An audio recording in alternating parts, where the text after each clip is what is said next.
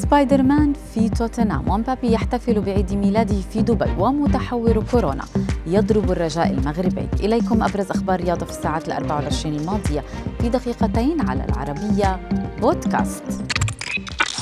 على طريقة سبايدر مان احتفل لاعبو توتنهام بهدف زميلهم هيونغ مين سون الثالث في شباك كريستال بالاس ضمن منافسات ال Boxing Day من الدوري الإنجليزي. سون بدوره علق. أصدقائي لا يتوقفون عن الاحتفال بطريقتي. وسبق لسون أن التقى بنجم النسخة الأخيرة من سبايدر مان النجم توم هولاند الذي يشجع بدوره توتنهام.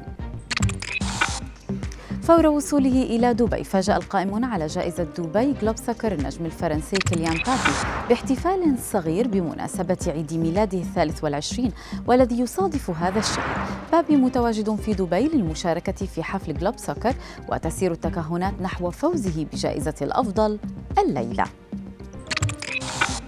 في تحد للرياضات الإلكترونية تبارى اليوم البطل السعودي مساعد الدوسري مع النجم الإيطالي ليوناردو بونوتشي في ساحة مدينة جميرة بدبي. يذكر أن مساعد متواجد للمنافسة على جائزة أفضل لاعب في العالم للرياضات الإلكترونية ضمن جوائز جلوب سوكر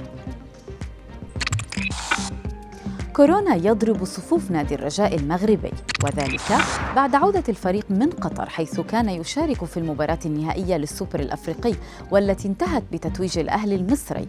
النادي المغربي أعلن اليوم في بيان رسمي تأجيل مباراة الفريق ضد الجيش الملكي بالدوري بعد إصابة أعضاء الفريق بالمتحور الجديد أوميكرون وتقرر إخضاع كامل الفريق إلى حجر صحي.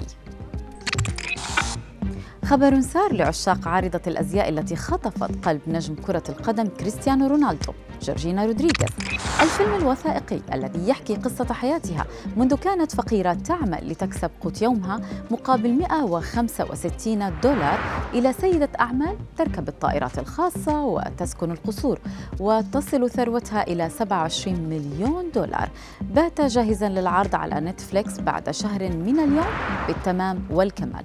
مليون ومئة شخص عبروا عن رغبتهم في متابعة الفيلم خصوصا الجزئية التي تتعلق بقصتها مع النجم البرتغالي. كريستيانو رونالدو